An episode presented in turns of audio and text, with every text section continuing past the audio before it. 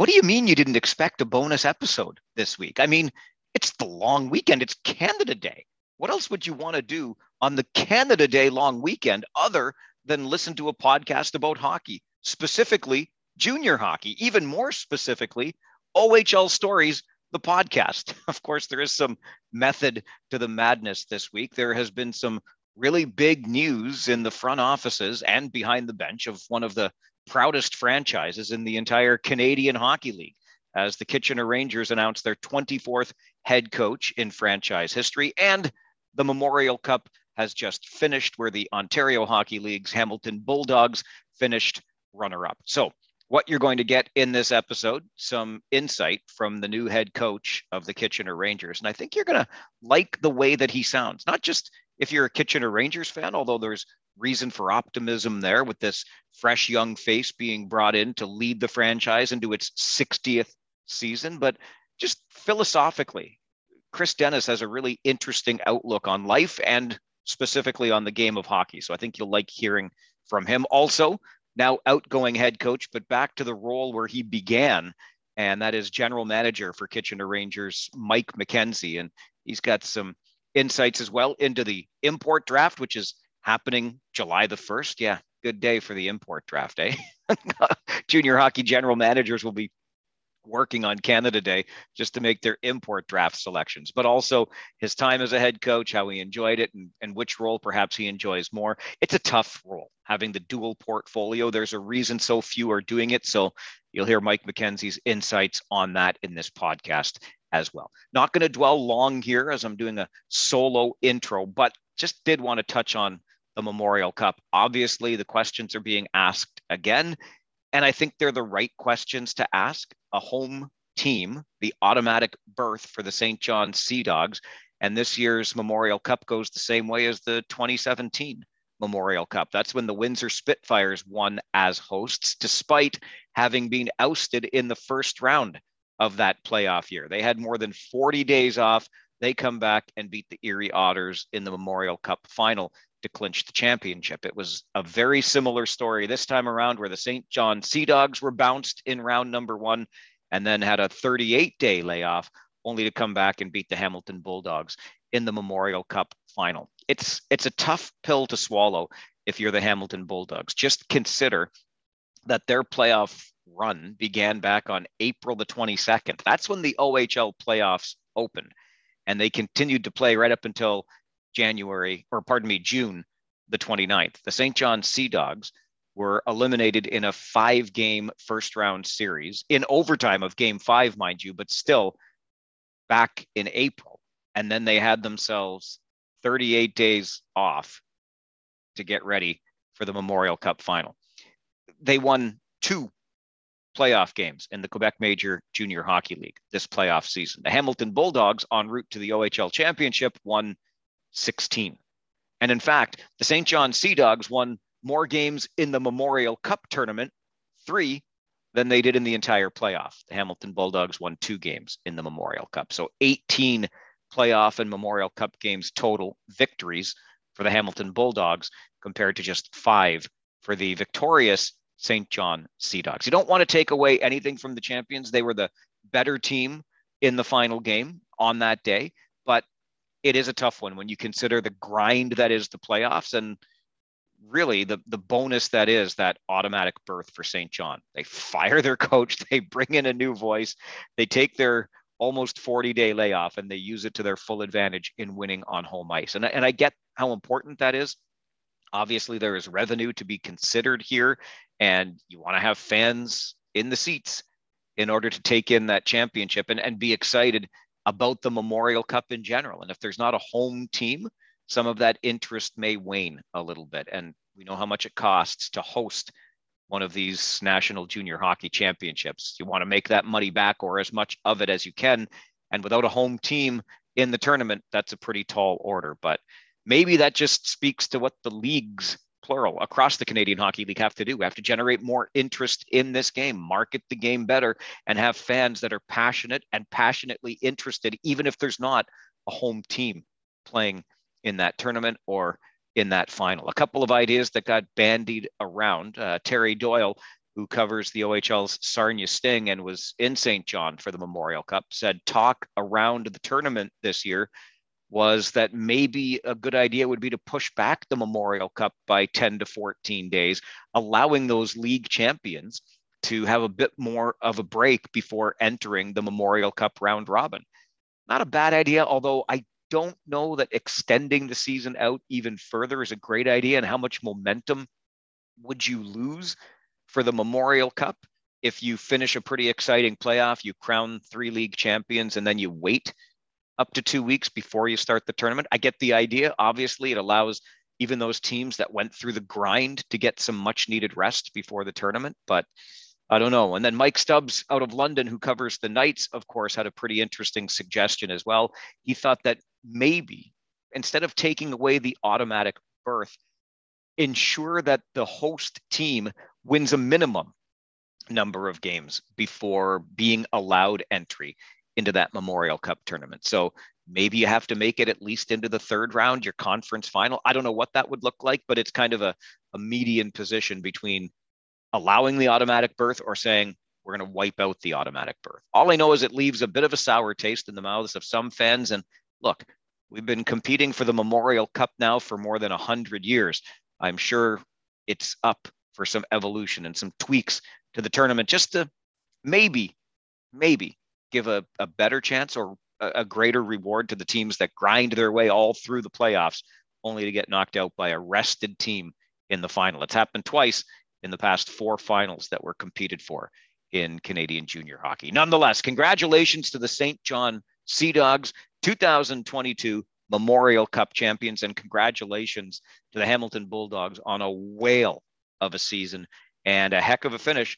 They had to battle their way through that Memorial Cup round robin and then win in overtime in the semifinal to earn the finals berth. So, as much as it stings in the moment, nothing for the Hamilton Bulldogs to be hanging their heads about. Let's get into this week's podcast. Again, you'll hear from Kitchener Rangers now just general manager again, Mike McKenzie. But first, it's the 24th head coach in Kitchener Rangers history, just announced this week as OHL Stories brings you an introduction to Chris Dennis.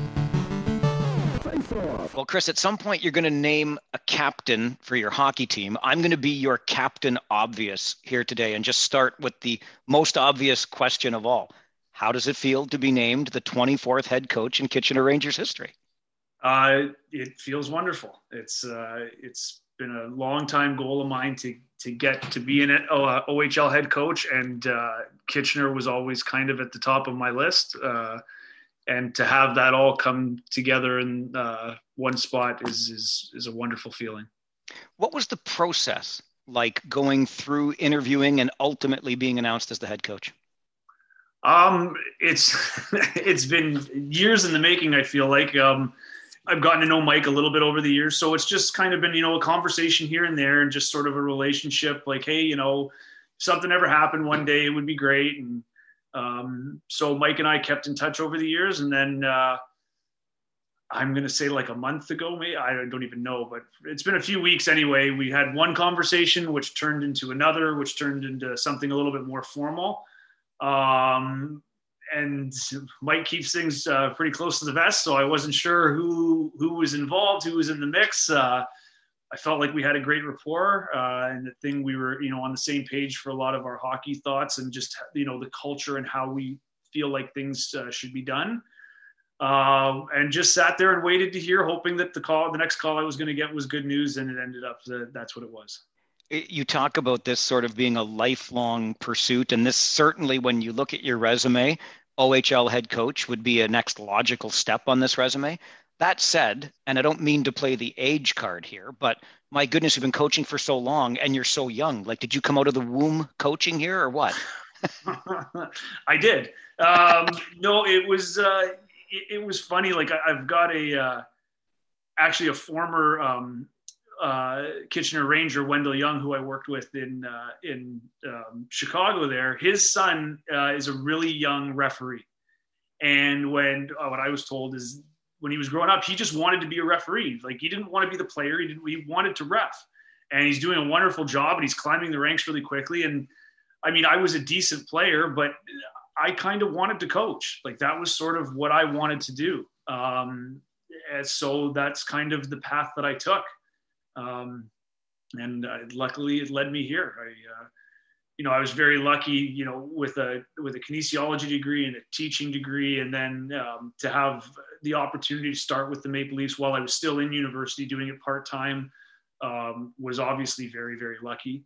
Um, and then to get in there, and you know, when you start working in the NHL full time at 25 years old, um, you you get a lot of experience and you learn a lot of things uh, really quickly. So uh, yeah, it's been a lifelong kind of journey to, to to the Kitchener Rangers, but it's one that I'd kind of prepared for and hoped for and really, uh, really worked for. Okay, we're going to come back to that teaching thing in a moment, but if you're going to drop the name dependable Wendell Young on this podcast, you're going to endear yourself to Rangers fans for sure.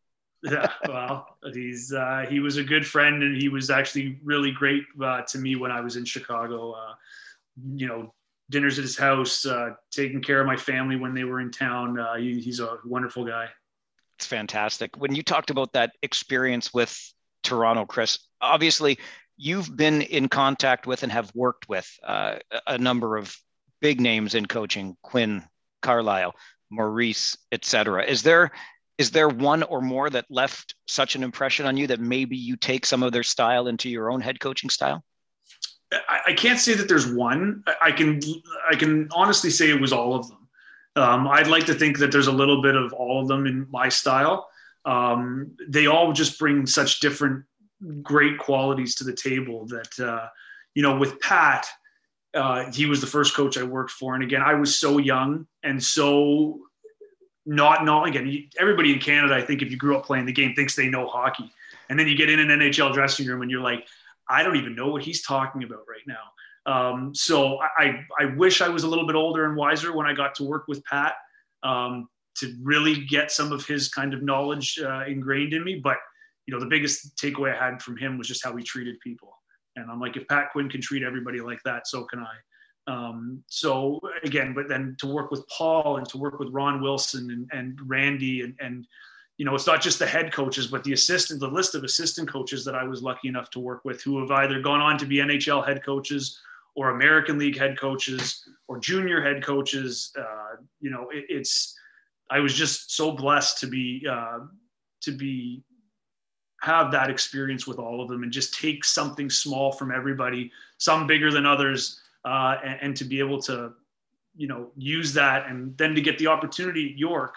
Um, after having all of that experience and all those people's thoughts and uh, you know be able to take it at a place where the spotlight wasn't so big and i could get get all these ideas and find my voice as a head coach not just as an assistant or a video coach. Um, i was extremely lucky with that. So um, all of those guys that i've gotten to work with over the years i've taken i think it's something small from all of them and some people i've taken a lot from.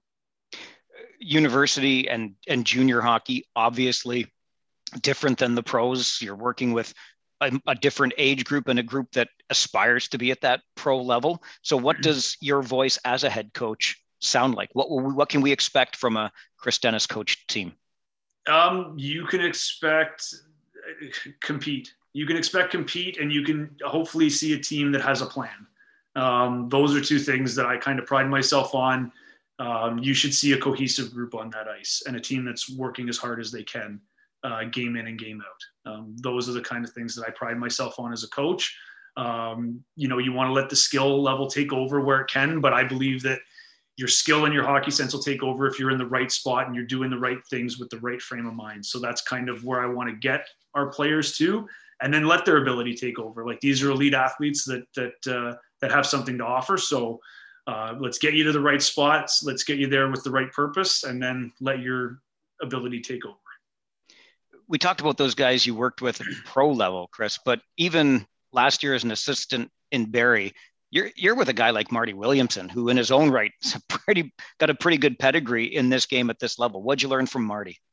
Uh, I can't say enough good things about Marty Williamson. First of all, he was uh, so generous to me in the opportunity that he gave me.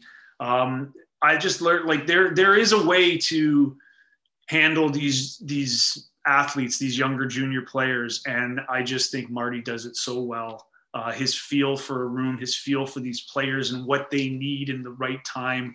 um, I just I was lucky enough, and again, he was gracious enough to.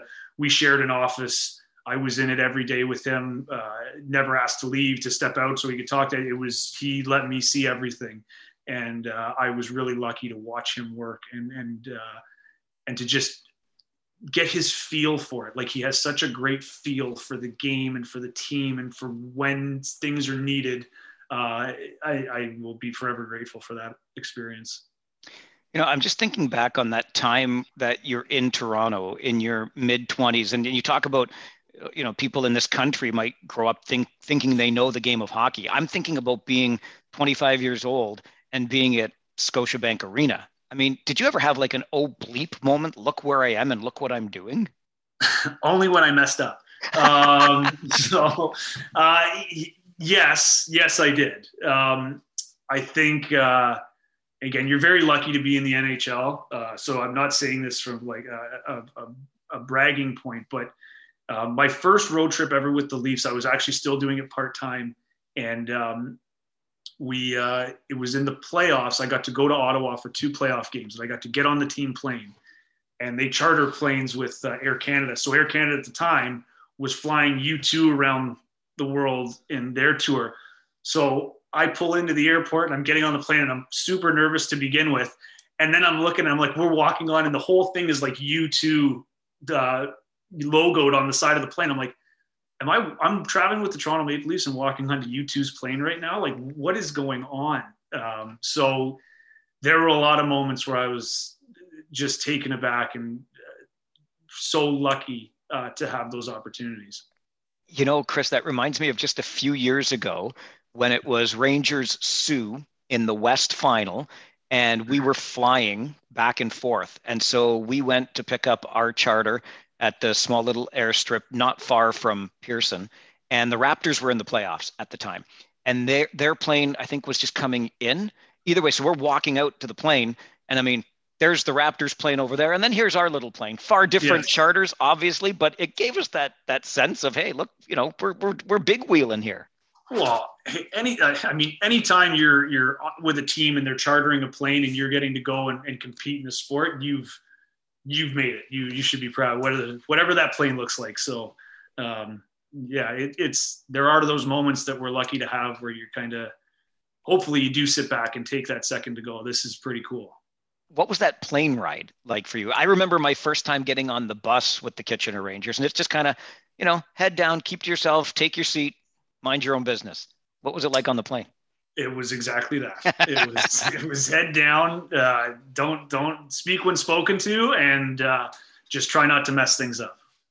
Okay, uh, here with the Kitchener Rangers, obviously there is a tremendous history uh, with the organization. You already made reference to one of the legendary players that came through here in, in Wendell Young, who was uh, a key part of early success with this franchise. But regarded, the Kitchener Rangers are as one of the top teams in the entire Canadian Hockey League. Do you relish that kind of pressure? Uh, I don't see it as I, I relish the challenge and the you know I, I'd like to think I don't see it as pressure, um, but I see it as a responsibility and an opportunity to kind of do something special here. Um, you know, 60th anniversary, I believe we're in now.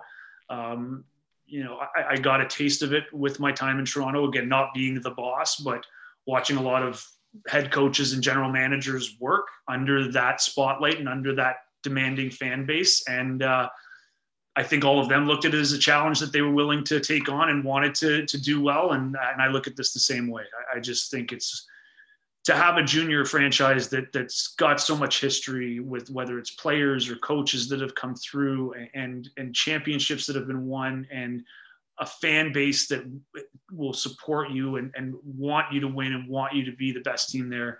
Um, that's exciting. It's fun. Like you know the the non-pressure places or or you know whether it's in junior or not like they, they you we are so lucky here to have these fans and you know to have um, all the attention that we do get, and it's what gives us a lot of uh, a lot of opportunity here. But it comes with uh, it comes with a little bit of a cost. I'm sure that somebody at some point has made reference to the feeling in that building, the Kitchener Memorial Auditorium, on a Friday night when there are 7,000 fans in there and it's a big game for the hockey club? Have you been uh, at least told about what that experience is like? I have been in the building for one of those experiences. Uh, yes, I mean everybody, you know, it's a revered atmosphere, um, and and uh, I'm so excited to be a part of it and to to have that feeling, and hopefully to get that first big win on a Friday and and feel that electricity and hear the fans roar. Um, I'm again, especially with what we've gone through over the last couple years, these these moments start to seem more and more special as as we get to have them. So back to the teaching thing, Chris. I, I've I, i am actually kind of surprised at the number of co- maybe I shouldn't be because there are similarities certainly between the professions that former teachers who become hockey coaches. But you know, of course, there's a whole hell of a lot more job security in teaching, right? yes, yes. Believe me, when the pandemic hit, that thought crossed my mind. Um, yeah, no, it's uh, teaching is a passion of mine for sure. Um, but it's teaching hockey and it's teaching, you know, life skills and, and how to be good teammates and how to work together on the ice. That's what I really uh, enjoy. Um, so again, I was able to get that degree and there's some technical parts that I still take with me on how to communicate and how to teach and how to break things down. Um, but yes, uh, I realize I did not make the most uh, job secure career choice, but uh, but it's what I love. So, for what it's worth, I was supposed to be a teacher too. Started out, did one year, decided nope, radio, and I'm in the same boat. Not much job security in broadcasting. I could have stayed in being a teacher. I probably would have been retired by now too, but oh well. oh, it's uh, it's a great profession. It's a uh, you know obviously with with that, uh, just sitting at home and watching. My wife's a teacher, so watching what she had to do and what our kids have had to do uh, throughout the pandemic. And now it's been great that they're back in school, obviously, but uh, hopefully people have a, a newfound respect for what these these people do every day. Absolutely, I could not agree more with that. So it's a pretty small world, especially in hockey, and these worlds that we're talking about, teaching in hockey, overlap again because Mike McPherson who is you know Mac. Okay, so here I we do, go. I, I, got a message from him yesterday. I've known Mac for quite some time. He's obviously still a principal in Guelph, and yes. he says he was a VP in Caledon when he hired a young Chris Dennis. So what? Terrible teacher? No, he said you coached the hockey team too, but called you a real high character guy. So is that the same as a coach saying I've got a good guy in the room? Uh, I hope so. I hope so. Uh, yeah, Mac. I was. I mean, I think so I worked two years in that school, and I, I first um, I took a year between going to teachers college. So at first I was in there as like a I don't want to say unqualified, but I didn't have my teaching degree yet, and they just you know it was somebody they needed, and they gave a young kid an opportunity to teach, and um, Mac was a big mentor to me actually in that time because again it's more like a fake it till you make it so i knew what teaching was and i had an idea of how to do it but i'm like holy lord like report cards and planning and curriculum and all this stuff it was it was a lot. So yeah, he was a big help for me when I started there. And uh, I'm guessing the character part came in that like just the effort and the concern I had for hoping that I was doing a good job and asking the questions and, and you know trying to put my best foot forward every day. One of the other messages I got that really caught me off guard is from the niece of a woman who used to babysit you in Etobicoke. Now, I I tried to get some dirt, but they said no. You were two years old. You were literally only playing in the dirt. However, uh, it just goes to show how small the world is. But that conversation also led to James Richmond's name coming up and your father's role in coaching James. Well, now you're telling me you're teaching me something that I don't know. okay, because so. I, I wasn't. They maybe there's a maybe there's another Paul Dennis then. There, I well, I mean, I'm sure there is, but uh, I don't know. I don't know that history. So you're teaching me stuff I didn't know about my dad coaching James Richmond. I mean, um, I can't imagine. Like, I mean, I, my dad's for sure older than uh, him, but uh, yeah, that would be that's that's the first I've heard of this. So you've taught me something today. Well, listen, the grapevine can sometimes be inaccurate. The bottom, I should have asked for the aunt's name in Etobicoke, but her niece sent me a message today said my aunt used to babysit Chris Dennis. So there you go. The small world uh, continues. It follows you all the way here to Kitchener. You can't hide, Chris. You cannot hide in the hockey world. you might want to the first time there is like a two or three heaven forbid, even a four game losing streak. The fans can they can get restless sometimes in Rangers Nation. Everybody everybody keeps talking about these losing streaks that we haven't had yet. I'd, I'd like to like to focus on somebody can bring up a winning streak and how happy the fans are. Then I'd, I'd like to talk about that. when it comes to uh, your coaching staff, do we anticipate it staying the same to start the season, or do you have guys you might like to bring in? No, we anticipate it staying the same. Um, again happy to to work with and, and learn from uh, the guys that have been here that have experience. Again, I'm the new guy, so uh, looking forward to working with this staff. What are what are the steps between now and that opener on September the 30th for a new head coach as he gets acclimatized to a city and a new organization? Um, well, first and foremost, it's about the people, right? Like we're only going to be successful if we have successful people and people that are uh, that are on board. So started uh, today reaching out to the players. Uh, won't get to everybody today, but in the next couple days, I'm hoping to speak with all of them. Uh, I've already spoken with the staff, and they were wonderful. Um, so just making sure, you know, I introduce myself, uh, get to know everybody, and then start the planning. Like I'm a, I'm a pretty uh, detailed guy. Um, I don't like uh, surprises. So, um, you know, going through with uh, Mike McKenzie and Michael Zolt and, and the coaching staff, um, we'll, we'll hopefully get most of the year kind of planned out in a template. Things are always subject to change, but uh, I don't like too many changes. So, um, you know, the next few weeks, getting to know everybody, finding out what people's strengths are, where we can get better, where we're already great and we need to keep doing that um, it'll be an information gathering and then just kind of a planning. So once training camp hits, we are we are sound and solid and ready to go.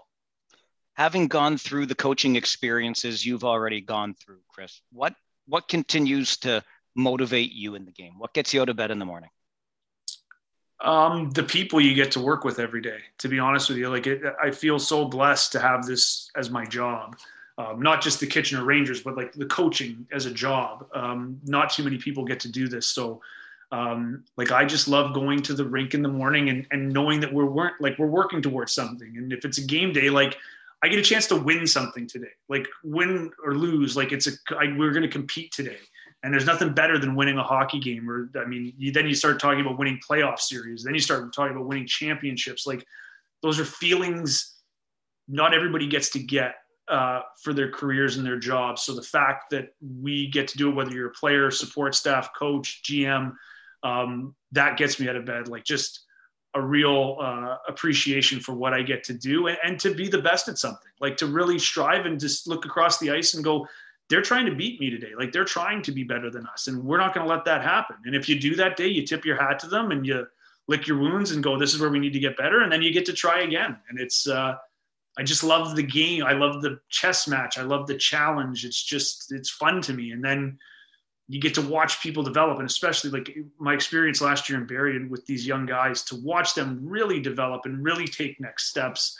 It's exciting. It's uh, again, I, am probably a little uh, looking through the world with rose-colored glasses on these days because I'm excited to be here. But uh, but it's just it's honestly it's it's it's a dream job for me, and, and it's one that I, I'm thankful for every day. Is it the thrill of victory or the agony of defeat that hits you harder? No. What do you prefer? What do I prefer? well, no, I mean, like, is it better to win um, as opposed to like, is the pain of losing more difficult than the joy of winning is to experience? Yes. Yeah. Yes. Yeah. The, the, like, to me, the winning, and this is, I don't want this to sound wrong, but like winning, you're, you have to compete and it's hard to do but you're kind of supposed to win. Like you're like that's the expectation. You're trying to win. So when that happens, it's more like mission accomplished. Like okay, we did it. Like, who I can take a break now.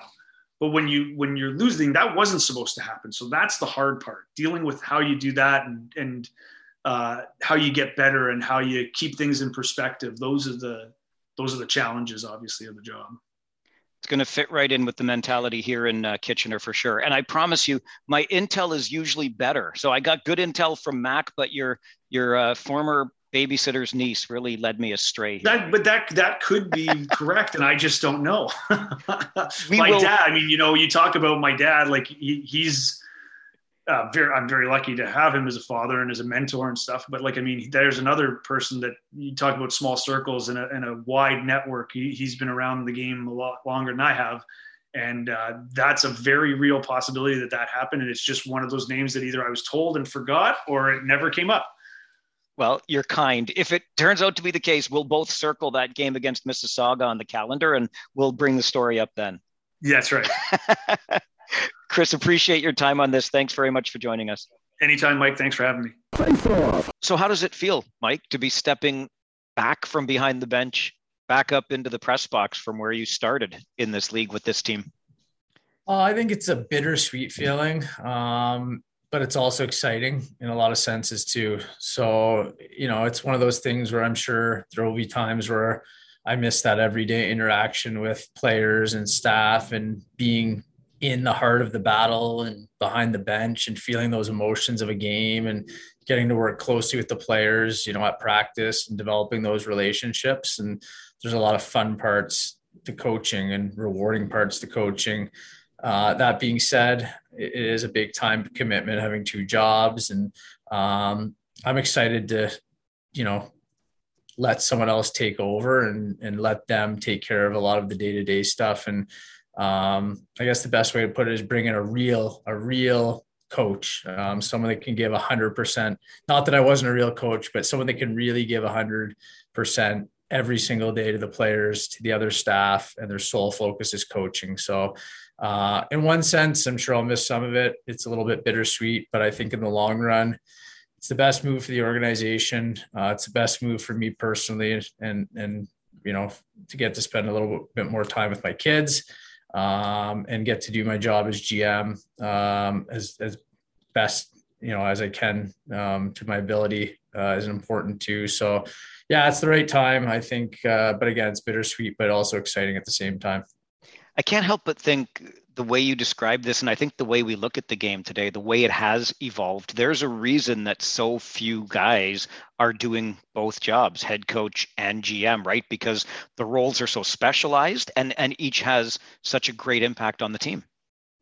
Yeah, for sure. I think uh, it's definitely a lot different, even probably when I came into the league. Um, it was just starting to go in that direction where you're just seeing way more you know elements to a, a managing job and way more time commitment on the coaching side. And it really is a, a big time commitment for for one job and it's a lot of responsibility for one job. And um, I know there's definitely some guys that do it um, throughout the league, but it, it's definitely difficult. Um, I think there's times where it pulls you certain ways, and there's a little bit of guilt there where you can't give, um, you know, a certain side as much attention as you want whether that's you know talking with your scouts on the phone about players you know and blowing them off because you got to go up for practice and and or deal with something with the players or the coaching staff or vice versa.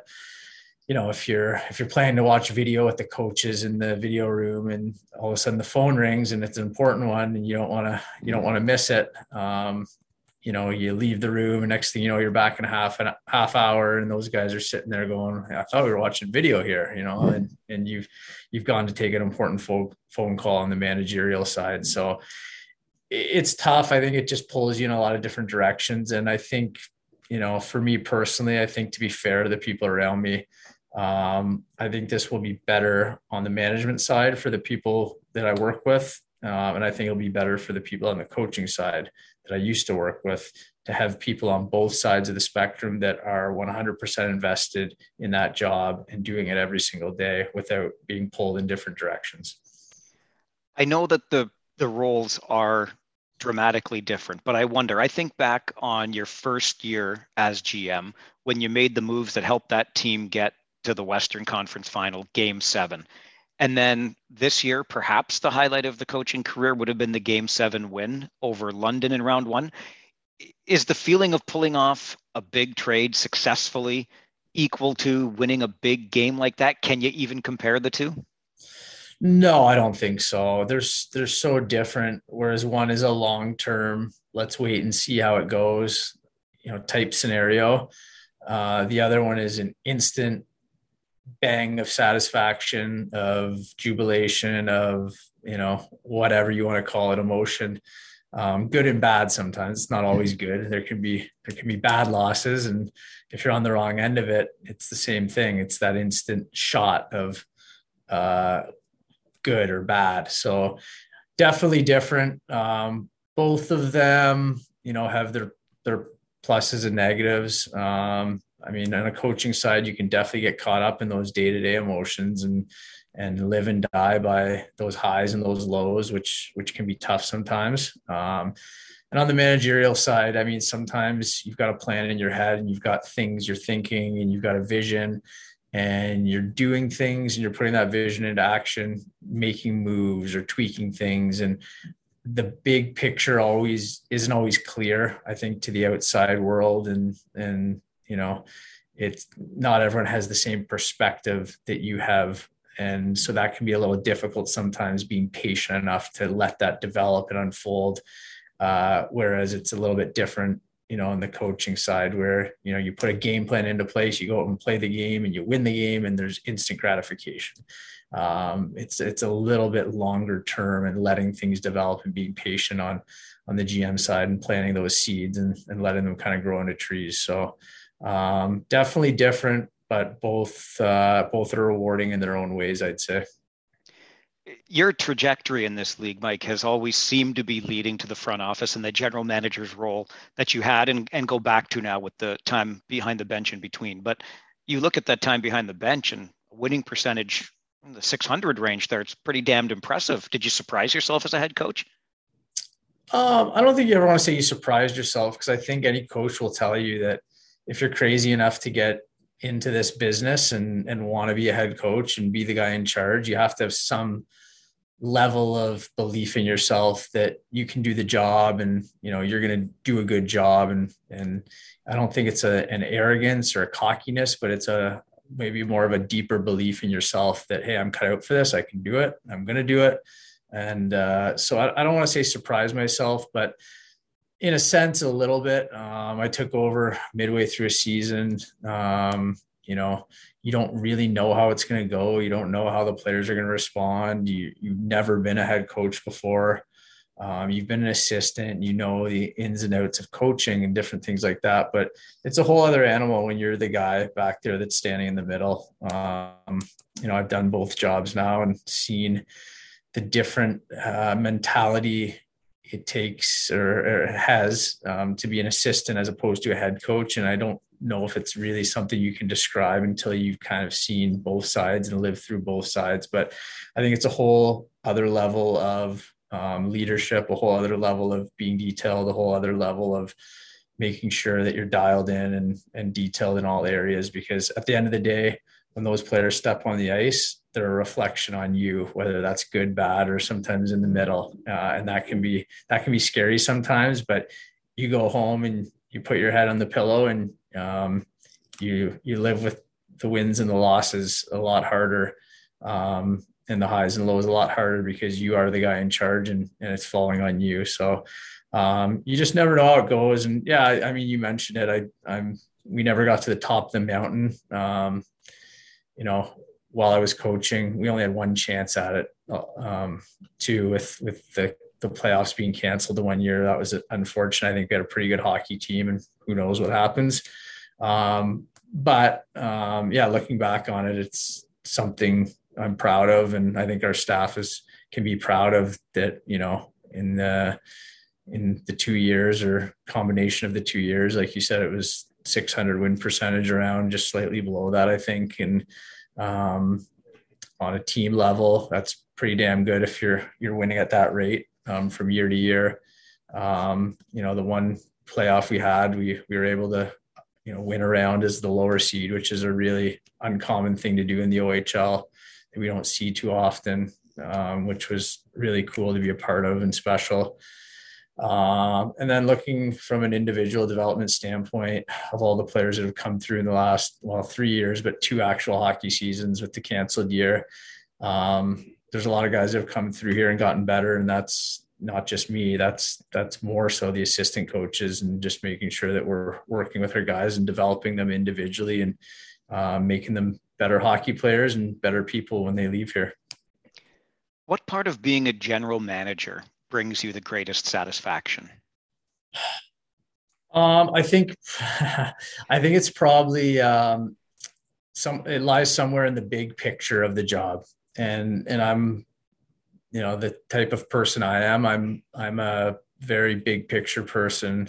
Um, you know, I am someone that enjoys the challenge of of continuously going at things and and feeling like there's no completion. Um, it's uh, it's kind of a crazy way to live a little bit because you you never feel fully satisfied, but you're always chasing. Um, it's that infinite game versus finite game mindset where it's infinite and you you always have something to do you always can get the team better you always can um, improve the team in some way shape or form improve the program and it's just that feeling of feeling like you, you've never done enough and you've got stuff to do always and you can constantly improve. And i really really enjoy that part of it. Um, and yeah i think uh, i think that's the biggest thing is just having that big picture and long-term vision as opposed to just living and dying by every single day by day by day. And i think that you know, for me my personality i think it suits me a little bit better. So wearing that gm's hat then mike uh, tell us about Chris Dennis and why he as a head coach is a good fit for this organization.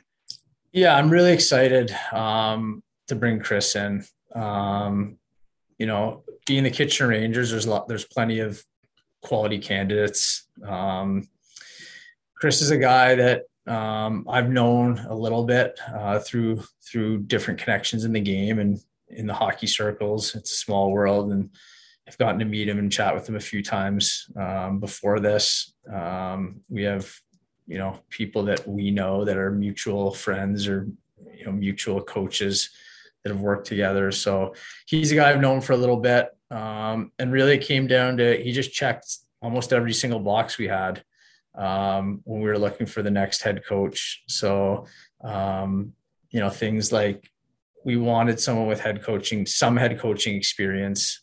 Um, you know, not to say that, you know, someone new that hadn't been a head coach couldn't come in, but I feel like it's a super important year for our hockey team. Um, it's my first time hiring a head coach. Um, I really wanted to make sure it was someone that had some form of experience, and Chris has that being at York. We did a really good job with a York team that traditionally isn't exactly a powerhouse in the OUA, and um, ended up you know taking them to a new level in the two years he was there.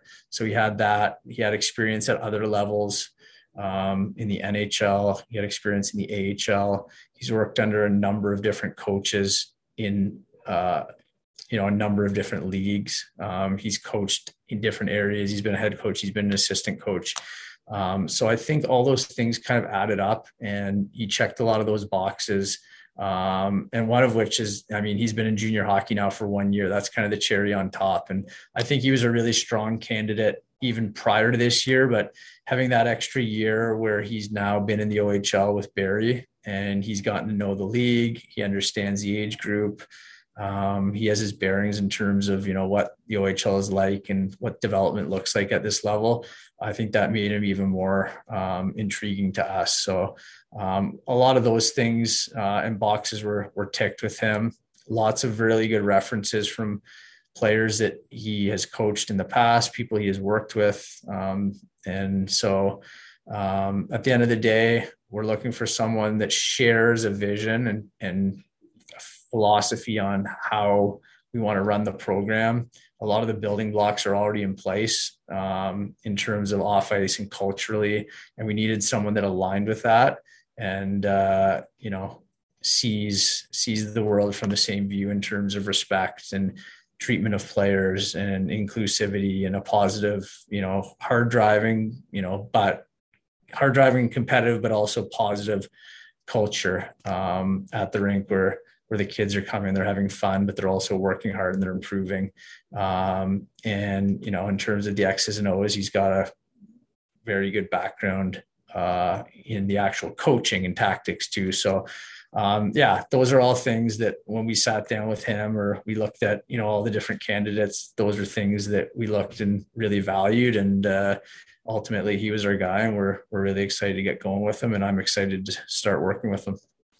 I think when you talk about that vision, Mike, and those cultural building blocks, if you will, that are already in place. It comes back to a phrase I've heard from time to time in the game, and that is at this level with this age group, we're not just developing hockey players for the next level, but we're developing young men for the next generation of leaders in their communities. Yeah, and that's our that's our mission. It's written down in our our our manual here is that you know our our mission statement, the Kitchener Rangers hockey operation uh, operations mission statement is to develop young men into great hockey players, but also great people. So when they're ready to leave the program, they're they're ready for what lies ahead in life or hockey. So you hit the nail on the head in terms of that. And to do that, you have to be a good person. Um, you know, you can be the best tactician or the best X's and O's or the smartest hockey guy. Um, you know, best at managing a bench in game or run the best power play and to me personally that stuff is all really really good and it's needed. And i think chris has that.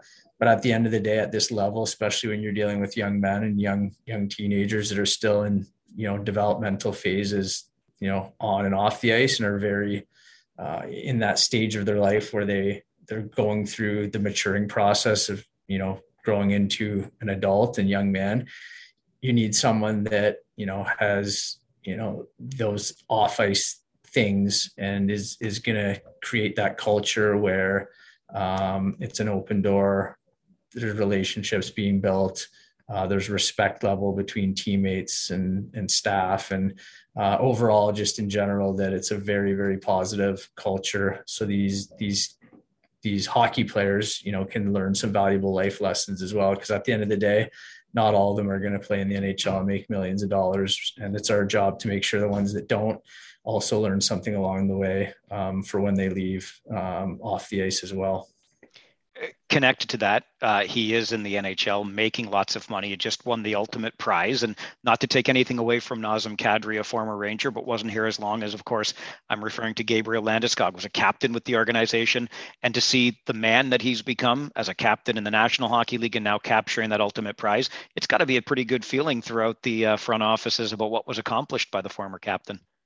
Yeah, it's really cool to see. I mean, that's what it's all about, right? Guys coming through, and Gabe wasn't here, or I wasn't here when Gabe was here, but you hear stories when you get here about how how much of a stud this guy was, and coming over from a different country, and uh, you know, basically being just an instant leader and uh, a man among amongst boys in terms of maturity and dedication and leadership, and on and off the ice. So um, yeah, it's it's really cool to see. Um, you know, he I think he's the young one of the youngest captains to ever play in the NHL. So um, his his hockey background and resume obviously speaks for itself, and it's cool to see him add a cup to uh, to that now.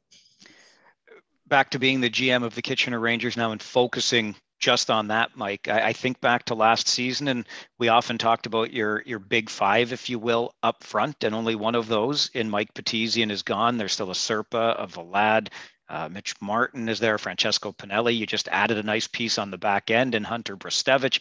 And whether it's Pavel Cajan or Jackson Parsons, you seem pretty good in goal. Uh, how does your board look? It's full, that's for sure. Um, it, it looks like a regular season board right now because if if we had to play a game tomorrow, we could we could man a full lineup and then some. So, uh, like you said, we're not losing a ton of players. Um, basically, the three OAs, um, which you know those guys aren't easy to replace.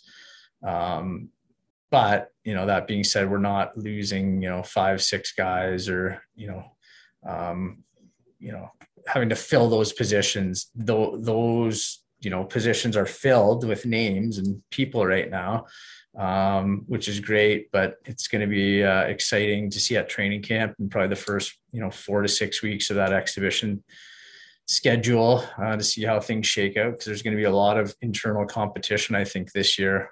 Um, there's going to be a lot of ice time up for grabs.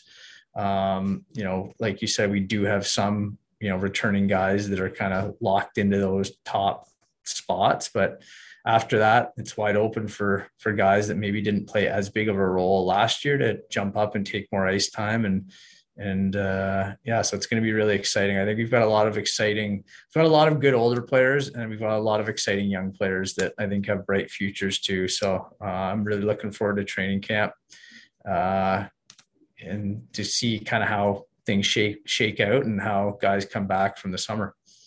And even before we get there, we're just days away from the import draft. You've got selections 26 and 86 uh, this coming Friday in that import draft. Anything in particular you're looking for or keeping your eyes on? Yeah, well, um, we'll see how it goes. The import draft draft is, you know, notoriously unpredictable at times, so it's hard to say for sure. But we're definitely going to pick one player. Um, potentially two. We'll see how the draft goes. Um, we're in a bit of a unique situation this year with uh, the way things have kind of gone. Um, we have Filip Mesar still on our protected list, and we're going to hang on to him and make sure he stays there um, and see how the next couple weeks unfold. But we're hopeful that you know at some point uh, he can come over and, and, play in North America. Um, but we'll see uh, how you know the NHL draft unfolds and what team picks them and, and what their thoughts are on that. Um, and then we've we've got Pavel as well. Um, since he's an OA import, he's able to go onto our OA um, import list. So, um, and he's expressed some interest in returning to our team. Um, so again, we'll just kind of have to see how things go with the import draft, how things go with the NHL draft, and then we'll probably have a better sense um, in mid to late July, kind of, um, you know, who these guys are and, and, and who's going to be our imports. So it's a little bit of a unique situation this year, but we're definitely going to be picking one new player on Friday, which is exciting. Here we are in late June talking about hockey. We're going to get a little break before that training camp, and you're going to be back as the general manager. And COVID, we hope, I think, is going to be behind us for good. And the 60th season of uh, Kitchener Rangers hockey. It's got a pretty special feeling looking ahead, doesn't it? Yeah, it does. It's uh, it, makes me feel a little bit old because I was here for the 50th season. Um, I think that was maybe my first year, so first or second year. So it's uh, yeah, it, I keep feeling like I just got here a few years ago, and then I have to check myself, and, and it's been almost a decade or over a decade now. So yeah, it's really cool. It's uh, as you know, it's you know one of the special things about this team and organization is it's been here a long time and he'll be here a long time. It's been here a long time before any of us have gotten here, and it'll be, be here a long time before any of us uh, leave here. So it's uh, it's really cool. Anytime we can celebrate our history, um, it's a huge part of what we're about. So it's uh, it's definitely cool. You've always been good to us with your time, Mike. Thanks for making more of that time for us again today. Appreciate it. Yeah, no problem, Mike. Thanks. Do did, will, the Story of People podcast is now available on the Crier Media Network. The first five episodes are here and feature some incredible guests that fit into one or all three of those categories. Ready? Tara Slone from the San Jose Sharks, Undercurrent podcast at NBC Sports.